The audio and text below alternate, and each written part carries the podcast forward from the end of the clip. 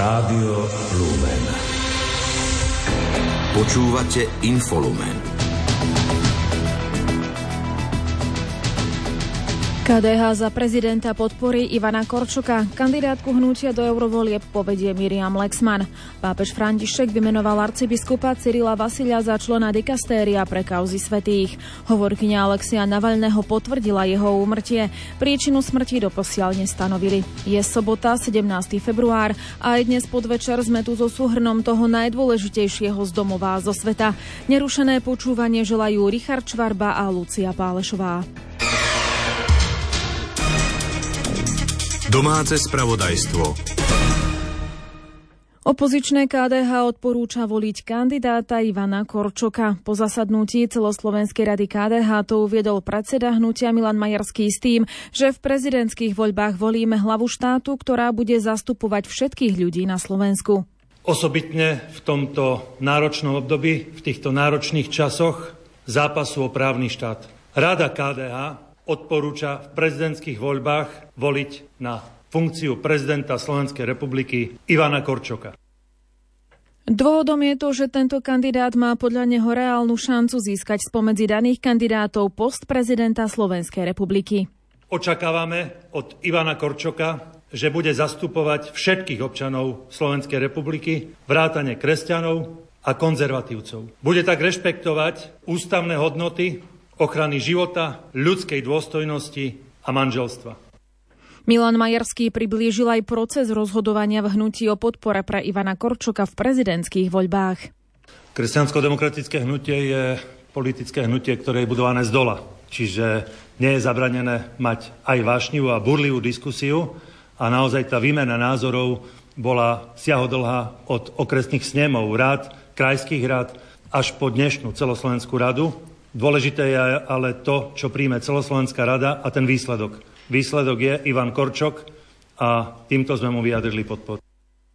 Ivan Korčok sa za podporu poďakoval, zároveň pripomenul, že nadalej ostáva občianským kandidátom a uchádza sa o hlasy všetkých voličov, aj o voličov vládnej koalície. KDH súčasne informovalo, že ich kandidátku do volieb do Európskeho parlamentu povedie Miriam Lexman.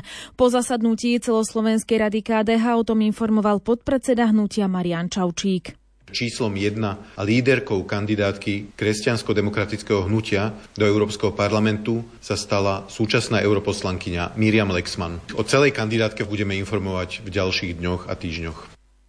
Celoslovenská rada dnes zároveň odhlasovala aj nového člena predsedníctva KDH, ktorým sa stal ex-minister spravodlivosti William Karas. Potvrdil to opäť predseda hnutia Milan Majerský. Rada KDH sa súčasne na tomto zasadnutí uzniesla, že do vedenia hnutia prizvala a schválila ďalšieho nášho člena, a to Viliama Karasa, ktorý sa dnešným dňom stáva odborníkom na spravodlivosť, vnútro a právo a v podstate je aj členom vedenia, čiže predsedníctva KDH. V tohto ročných prezidentských voľbách nie je možné hlasovať poštou. V budúcnosti sa to má zmeniť. Vláda by podľa svojho programového vyhlásenia chcela zaviesť túto možnosť už pre nasledujúce voľby hlavy štátu v roku 2029. Predloženie návrhu novely volebného zákona predpokladá ministerstvo vnútra v prvom štvrť roku 2025. Potvrdil to hovorca rezortu vnútra Matej Neumann s tým, že podrobnosti o tom, ako by mal systém fungovať a zabezpečení hlasovania, najmä v súvislosti s dvojkolovým systémom volieb rezort zatiaľ nešpecifikoval. V súčasnosti sa ministerstvo vnútra vzhľadom na povinnosti vyplývajúce z vyhlásených volie prezidenta Slovenskej republiky, ako aj z volieb do Európskeho parlamentu, však zatiaľ prípravou novely volebného zákona nezaoberá. Voliť prezidenta je možné v súčasnosti iba vo volebnej miestnosti na Slovensku. Občan Slovenskej republiky, ktorý nemá trvalý pobyt na Slovensku, môže hlasovať v ktorejkoľvek volebnej miestnosti, ak predloží platný cestovný doklad a čestné vyhlásenie o tom, že má trvalý pobyt v zahraničí. Okrsková volebná komisia ho dopíše do zoznamu voličov, čo zaznamená v jeho slovenskom cestovnom doklade. Čestné vyhlásenie o trvalom pobyte v cudzine sa pripojí k zoznamu voličov. Minister vnútra Matúš Šutaještok odmieta, že by sa mal zvyšovať vek odchodu policajtov do výsluhového dôchodku. Ubezpečil, že vek odchodu do výsluhového dôchodku sa meniť nebude. Ide o boha pusté lži a šírenie paniky, možno s cieľom odpútania pozornosti od chaos, ktoré postupne odhalujeme na ministerstve a zistujeme, ako to fungovalo za Igora Matoviča a akože vládny odbor. Voči týmto klamstvám sa jednoznačne a ostro ohradzujem a môžem všetkých policajtov ubezpečiť, že žiadne takéto kroky sa neplánujú. Vo videu na sociálnej sieti šéf rezortu ocenil prácu policajtov a deklaroval snahu zlepšovať ich pracovné podmienky. Zdôraznil, že jednou z jeho priorít je viac policajtov v zbore a na uliciach, aby sa ľudia cítili bezpečnejšie a pod ochranou. Krátko z domova. Predsedníčka poslaneckého klubu KDH Martina Holečková apeluje na predsedu Národnej rady Petra Pellegriniho, aby nezdržiaval doručenie novely trestného zákona rezortu spravodlivosti pre publikovanie v zbierke zákonov. Minister vnútra Matúš Šutaještok v reakcii tvrdí, že koalícia sa bude správať štandardne a Peter Pellegrini v určených lehotách zákon podpíše. Uviedli to v relácii RTVS sobotné dialógy. Koaličná SNS navrhne v parlamente obnoviť skupiny priateľstva s Ruskou federáciou a Bieloruskom. Verí, že návrh podporia aj koaliční partnery Smer SD a Hlas SD. Uviedla to hovorkyňa SNS Zuzana Škopcová. V ramennej sústave Dunaja by sa 2. marca mala začať jarná simulovaná záplava. Celkovo má trvať 25 dní. Vodohospodárska výstavba ráta aj s mimoriadnou manipuláciou, keď zabezpečí zvýšený prietok 120 kubických metrov za sekundu po dobu 15 dní. Upozornil na to odbor komunikácie Ministerstva životného prostredia. Po dvoch rokoch sa podarilo opäť otvoriť zrekonštruované priestory štúdia Spišského divadla v Spišskej Novej Vsi. Diváci ich po dlhšej prestávke mohli znova vidieť včera počas premiéry kabaretu s piesňami legendárnej francúzskej šanzonierky pod názvom Edit. Hovorkyňa divadla Veronika Ficeková informovala, že experimentálne štúdio v podzemných priestoroch sa podarilo zrekonštruovať vďaka dvom projektom. Minulý rok na Slovensku potvrdili 6 prípadov osýpok. Od apríla 2023 do februára tohto roka Úrad verejného zdravotníctva neeviduje žiadne nové prípady. Vyplýva to z údajov, ktoré poskytla hovorkyňa úradu Daša Račková. Od apríla 2023 k dnešnému dňu nebol hlásený potvrdený prípad osýpok na našom území. Vzhľadom na pohyb ľudí medzi krajinami a pokles zaočkovanosti na Slovensku nie je možné vylúčiť ďalšie zavlečenie osýpok a ich šírenie u nezaočkovaných osôb na našom území. Podotkla, že Úrad verejného zdravotníctva kontinuálne monitoruje situáciu v súvislosti s výskytom osýpok aj mimo Slovenska prostredníctvom Európskeho systému rýchleho varovania. Dašaračková pripomenula, že na Slovensku je od roku 1969 zavedené povinné pravidelné očkovanie detí proti osýpkam. K téme pravidelného povinného aj dobrovoľného očkovania má úrad vytvorenú aj samostatnú webovú stránku www.ockovanieChráni.sk. Na regionálnych úradoch verejného zdravotníctva sú tiež zriadené poradne očkovania, kde sa rodičia môžu o očkovaní bezplatne informovať. Svetová zdravotnícka organizácia upozornila, že počet prípadov osýpok v Európe sa v Lani od januára do októbra zvýšil takmer 30 násobne v porovnaní s rokom 2022. Vyzvala preto na naliehavú očkovaciu kampaň.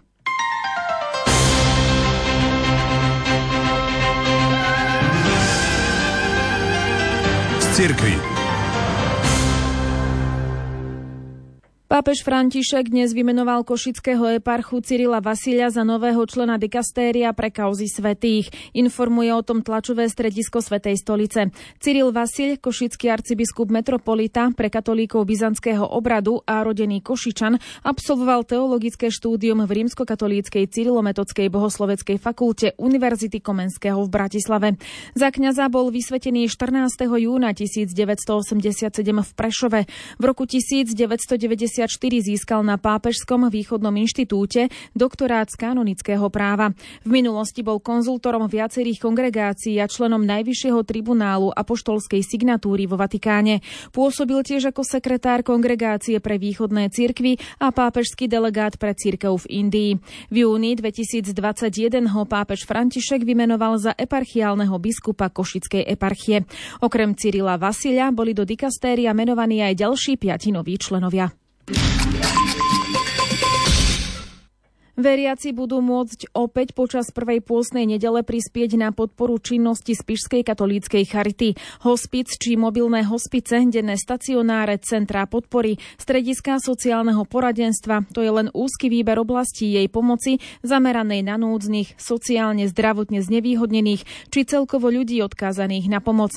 Ročne je takto na blízku desiatkam tisíc z nich. Viac k samotnej zbierke a využití z nej získaných prostriedkov prezradil Márii Frisovej riaditeľ Spišskej katolíckej charity Pavol Vilček.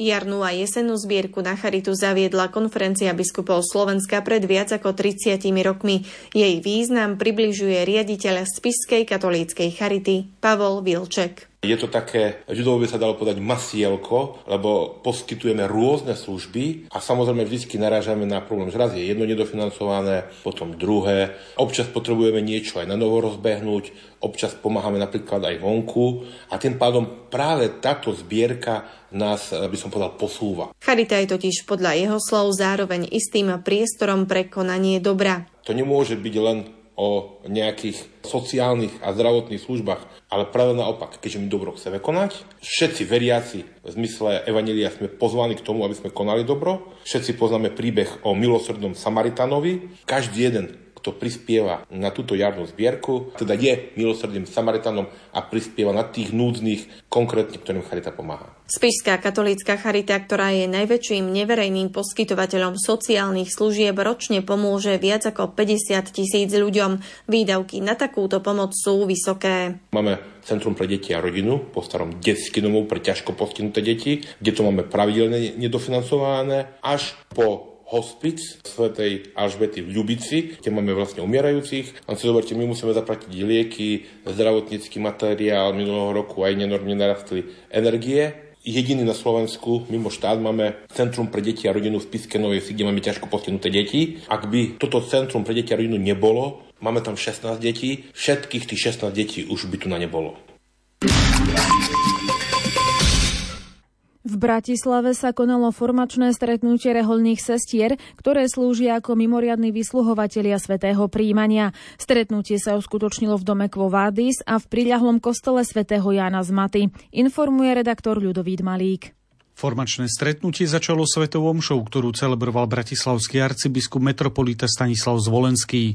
Ako uviedol pre rádio Lumen, služba mimoriadného vysluhovateľa svätého príjmania je užitočná nielen pre veriacich pri liturgiách, ale aj pre veriacich, ktorí sú chorí či nevládni doma alebo v sociálnych zariadeniach. My máme v Bratislavskej arcidiece samozrejme tiež veľkú skupinu mimoriadných rozdávateľov svätého príjmania a v tej veľkej skupine aj pomerne veľkú samostatnú skupinu tvoria e, reholné sestry. Dnes máme stretnutie e, mimoriadných rozdávateľov svetého príjmania práve pre skupinu reholných sestier. Je to vlastne príležitosť na to, aby sme aj sa poučili, aj sa povzbudili, aj si prehlbili také vedomie úcty k Eucharistii. Po Svetej Omši program pokračoval prednáškou biblistu Jozefa Jančoviča v dome Quovádis o Eucharistii ako mane na cestu životom. Zaujímavé podnety predstavil reholníčkam Julius Pomšár v súvislosti s prinášaním Eucharistie chorým. O svojich skúsenostiach z tejto služby sa s rádiom Lumen podelila sestra Christiana a sestra Serafína. Je to e, spôsob, ako pomôcť priniesť Krista k ľuďom. Počas pandémie to bolo zvlášť vynimočné, že keď nemohli chodiť do kostola, tak sme im takto posluhovali a veľakrát to bolo vidno na očiach ľudí tú radosť a, a také dojatie No tak je to pre mňa predovšetkým taká milosť, že sa môžem dotýkať Pána Ježiša, ale zároveň je to taký dar, že môžem vlastne slúžiť druhým, hm, hlavne teda spolusestrám v komunite, ale aj v prípade potreby vo farnosti. Formačné stretnutia pre mimoriadných vysluhovateľov svätého príjmania sa v Bratislavskej arcidieceze konajú pravidelne. V priestoroch Mestskej knižnice v Piešťanoch prebehlo počas piatka oceňovanie troch najdlhšie trvajúcich manželstiev mesta. Akciu organizovalo v rámci Národného týždňa manželstva Centrum pomoci pre rodinu v Trnave. Bol pri aj Patrik Liška. Oceňovanie najdlhšie trvajúcich manželstiev v gestii Centra pomoci pre rodinu prebieha každoročne v Trnave a v Piešťanoch. V kúpeľnom meste ocenili manželstva po štvrtý krát. Organizátori hľadajú vždy tie najdlhšie zosobášené páry. Pokračuje hlavný usporiadateľ podujatia Michal Lipovský. Tento rok tu máme najstarší manželský pár 65 rokov, ale takú najväčšiu topku za tie roky, ktoré to už robíme, máme 69 rokov v manželstve. A to je veľký dar naozaj od Boha, pretože dožiť sa toľké roky v manželstve, v dobrom aj zlom, ako, ako to mnohí hovoria. Aj my sa z toho veľmi tešíme, lebo sú pre nás istým spôsobom takou nádejou a pozbudením, aj pre nás mladých, ktorí sme v manželstve možno nejakých 10-11 rokov. Prvýkrát oceňovali dlhoročné manželstva v Trnave pred 5 rokmi. Mi tak napadla myšlienka, že poďme hľadať tie manželské páry a trošku ich istým spôsobom tak vyzdvihnúť a oceniť a dať takým príkladom tým ostatným tým mladým. Preto sme to začali realizovať. Hľadanie manželstiev prebieha viacerými spôsobmi. Dáme e, inzerát, dáme informáciu médiám, že hľadáme takéto manželské páry. Oni nám ich vlastne nominujú. Môžu nám ju nominovať buď samotní nominanti, ktorí tu sú, e, nominujú ich súrodenci, rodinní príslušníci, kamaráti, priatelia. Takže je to rôzne. Kdokoľvek, kto chce a vie o takýchto manželských pároch, tak ich nominuje. Centrum pomoci pre rodinu sídli v Trnave a pobočku má aj v Piešťanoch. Organizátori možno rozšíria oceňovanie aj za hranice týchto dvoch miest. Už máme také výzvy, že možno ísť aspoň na kraj. Ja zase na druhej strane pozbudzujem aj iné napríklad farnosti, aby to robili naozaj vo svojich farnostiach, aby oceňovali svojich eh, manželských parov. Viem dokonca o niektorých dedinkách, kde sa to už takto trošku začína realizovať. Pri príležitosti 155. výročia od svojho založenia vyhlásil spolok svätého Vojtecha literárnu súťaž. Do súťaže sa môžu zapojiť deti, študenti aj dospelí. Ocenené práce budú uverejnené v pútniku Svetovojtežskom 2025. Pokračuje Ondrej Rosík. Spolok svätého Vojtecha chce povzbudiť aj mladých ľudí k písaniu vlastnej tvorby. Súťaží sa v troch kategóriách.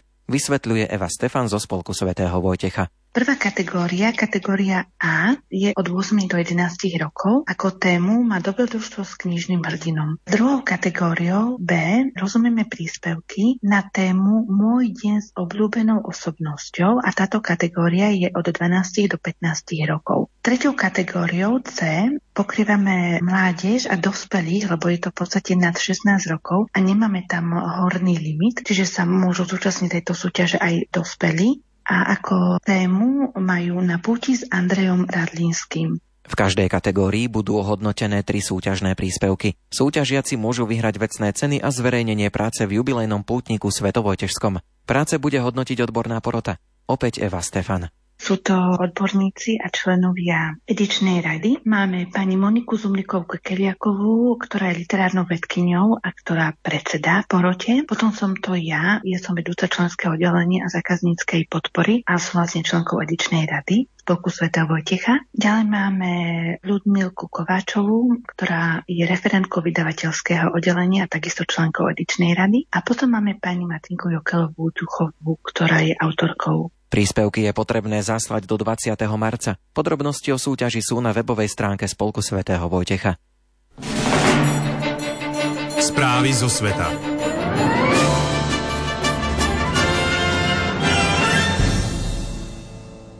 Ukrajinský prezident Volodymyr Zelenský a francúzsky prezident Emmanuel Macron včera večer podpísali bilaterálnu bezpečnostnú dohodu. Francúzsko podľa nej poskytne Kievu vojenskú a civilnú pomoc v jej vojne proti Rusku.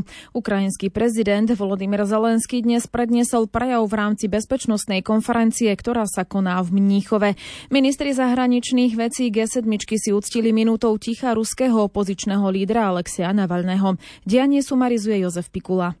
In addition to this, Putin's years Zelenský vo svojom prejave hovoril aj o ruskom prezidentovi Vladimirovi Putinovi. Po vražde Alexeja Navalného je podľa ukrajinského prezidenta absurdné vnímať Putina ako údajne legitímnu hlavu ruského štátu a je to zločinec, ktorý si udržiava moc korupciou a násilím. Ako ďalej Zelenský uviedol, Putin sa všetkým lídrom v deň začiatku bezpečnostnej konferencie pokúsil vyslať jasný signál, keď zabil ďalšieho opozičného lídra. Putin má do budúcnosti podľa Zelenského len dve možnosti. Buď skončí pred Medzinárodným trestným súdom v Hágu alebo ho zabijú. Alexej Navalny zomrel 16. februára o 14. hodine 17.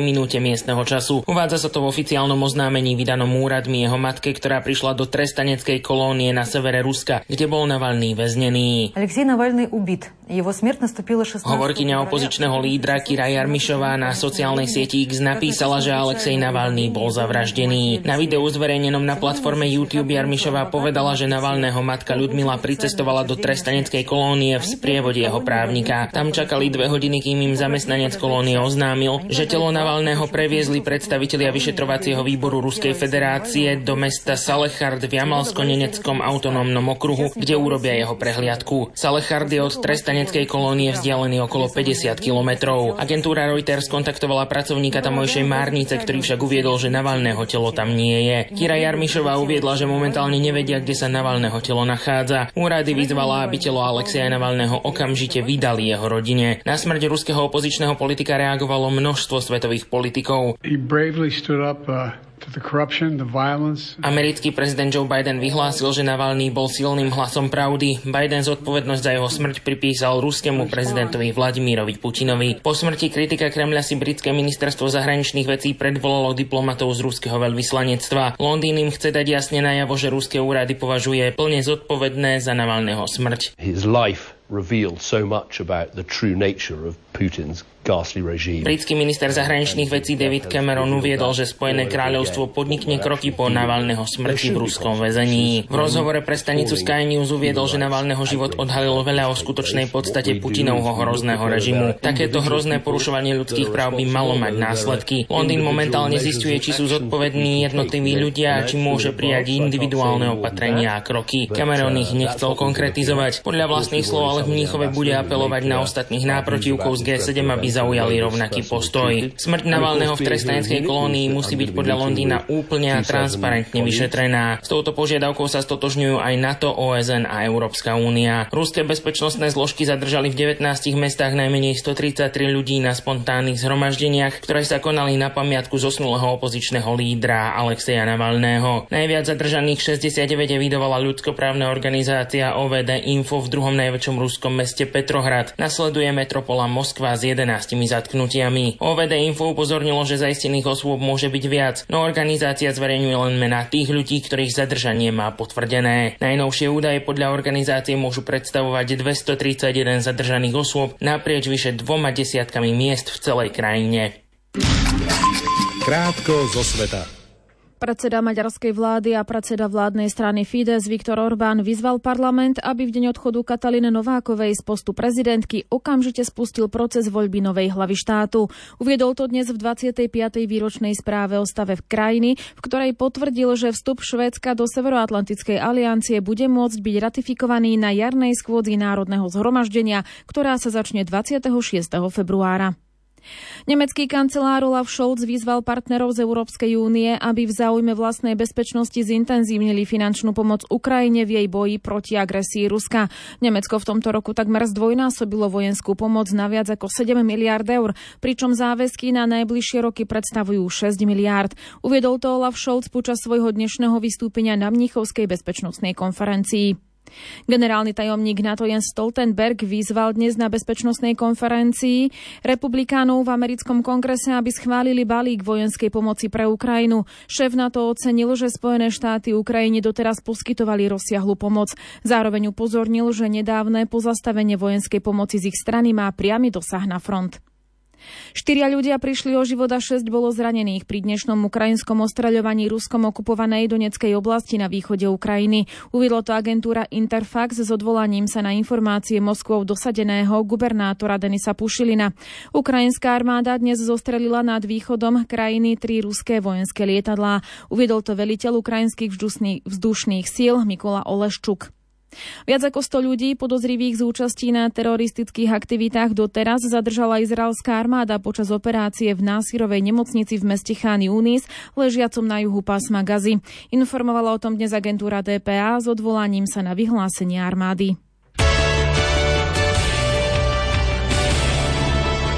Šport Rádia Lumen. Slovenský tenista Lukáš Klein sa prebojoval do finále kvalifikácie na turnaji ATP v katarskej Dohe. 7. najvyššie nasadený zdolal v úvodnom kole Bejbita Žukajeva z Kazachstanu 6-4-6-3. V boji o postup do hlavnej súťaže ho čaká dvojka pavúka Francúz Alexander Miller. Francúzske biatlonistky získali zlato v štafetách na majstrovstvách sveta v Novom meste na Morave. Druhé skončili Švédky a bronz získali Nemky. Slovenky Zuzanu Remeňovú, Anastáziu Kuzminovú, Juliu Machiniakovú a Máriu Remeňovú stiahli strate a klasifikovali ich na 20. mieste. Talianská lyžiarka Marta Basinová zaknihovala premiérový triumf v zjazde vo Svetovom pohári v dnešných pretekoch v Kranzmontane. Triumfovala s náskokom 54 stotín pred krajankou Federikou Briňoneovou. Vo švajčiarskom stredisku skompletizovala pódium líderka seriálu Lara Gutová Beramiová zo Švajčiarska.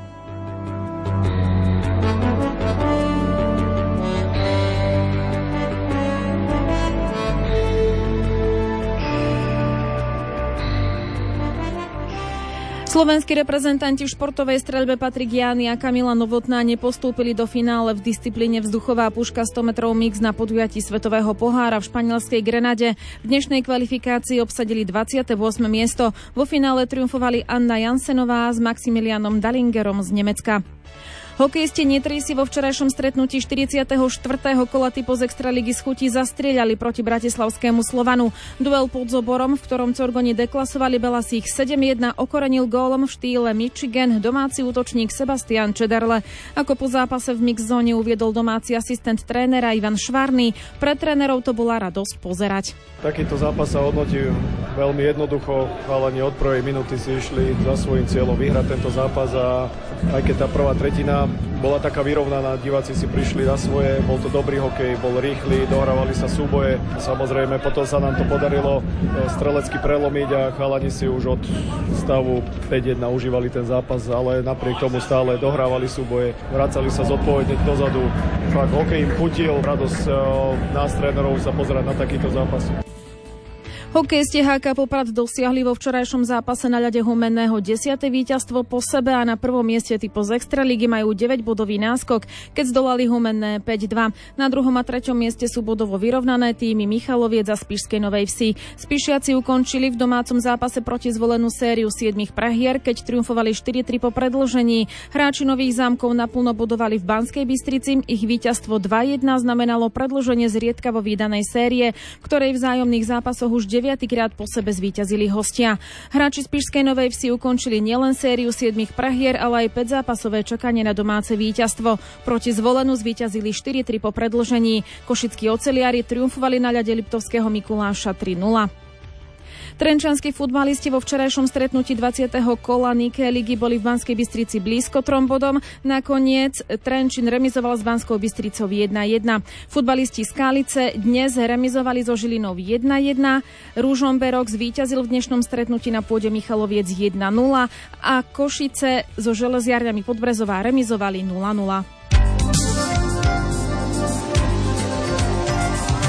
Počasie Informácie o počasí pridáva Peter Jurčovič. Predpokladám teda, že v nedelu bude stále v západnej polovici Slovenska až zamračené na východe by mohlo byť stále ešte jasno až polooblačno alebo dokonca oblačno. Budú aj prehánky, ale málo, takže až tak veľmi to nepokazí dojem z tohto víkendu. A najvyššia teplota aj v nedelu to vychádza tak asi na 12 stupňov. Samozrejme sever bude chladnejší, tam možno len 5 stupňov. Rádio Lumen počúvajte aj večer. 15 minút po 20. vám ponúkame reláciu od ducha k duchu. Dnes s náboženským redaktorom Pavlom Jurčagom na tému Ako prežiť pôstne obdobie. Jeho hosťom bude spišský diecézny biskup Monsignor František Trstenský. Pekný večer želá technik Richard Švarba a od mikrofónu pozdravuje Lucia Pálešová.